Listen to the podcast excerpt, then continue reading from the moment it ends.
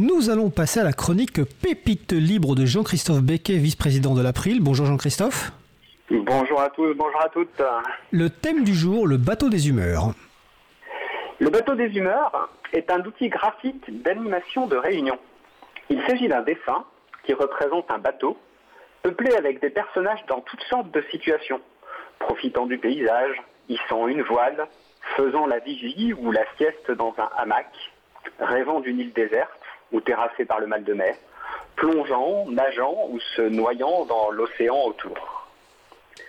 Le bateau des humeurs sert de support pour permettre à chacun d'exprimer sa météo intérieure. On peut l'utiliser comme brise-glace en ouverture de réunion ou pour apprécier le positionnement de chacun après une séance de travail.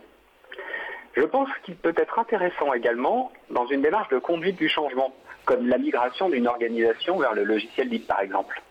En effet, il est important d'évaluer à chaque étape le positionnement de chacun afin de proposer un accompagnement adapté.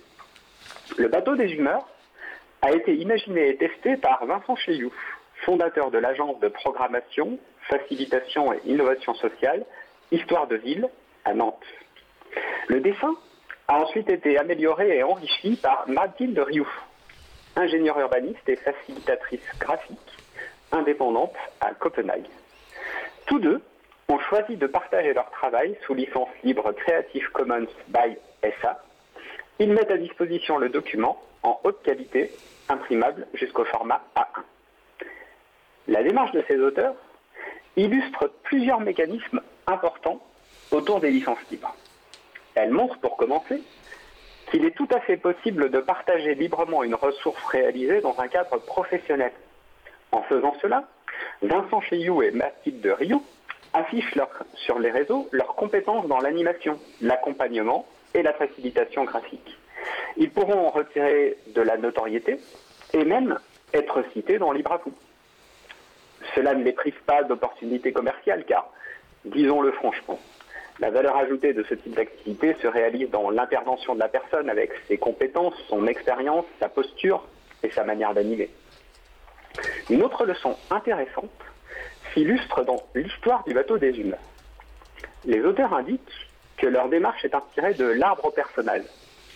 J'ai fait des recherches sur le web et j'ai trouvé une multitude d'images reproduisant l'arbre personnage dans des versions plus ou moins dégradées, mais jamais sous licence libre. L'outil, qui semble aussi connu sous le nom de l'arbre d'Austin, fonctionne exactement sur le même principe, mais les personnages sont positionnés autour d'un arbre. Certains grimpent, se balancent ou tombent, d'autres font la sieste à l'ombre. Cet outil serait l'œuvre au départ d'un psychologue britannique, Pete Wilson, mais il est rarement cité. Dans les commentaires d'un des sites, j'ai trouvé le dialogue suivant. Est-ce que l'arbre d'Ostende, mis en format PDF, est libre de droit d'auteur? Sinon, quel auteur faut-il citer? Nous n'avions pas réussi à identifier l'auteur ou l'autrice du dessin lors de la publication de cet article. Je voudrais rappeler ici qu'une œuvre libre de droit d'auteur n'existe pas. Le droit d'auteur s'applique par défaut et sans aucune formalité à accomplir pour toute création originale. Le droit moral n'expire jamais. Il faut donc toujours citer l'auteur.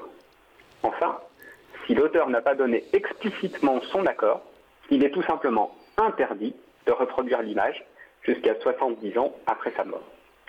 C'est donc une vertu supplémentaire de la licence libre. Elle donne les informations nécessaires pour créditer le document, c'est-à-dire citer correctement l'auteur.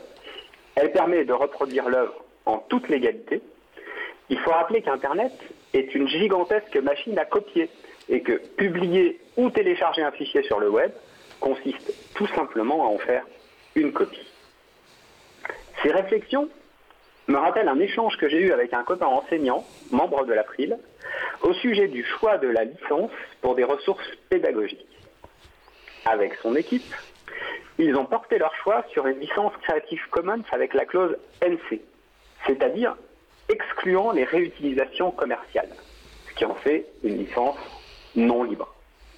L'argument était une peur des collègues que leur travail soit repris et publié sans les citer.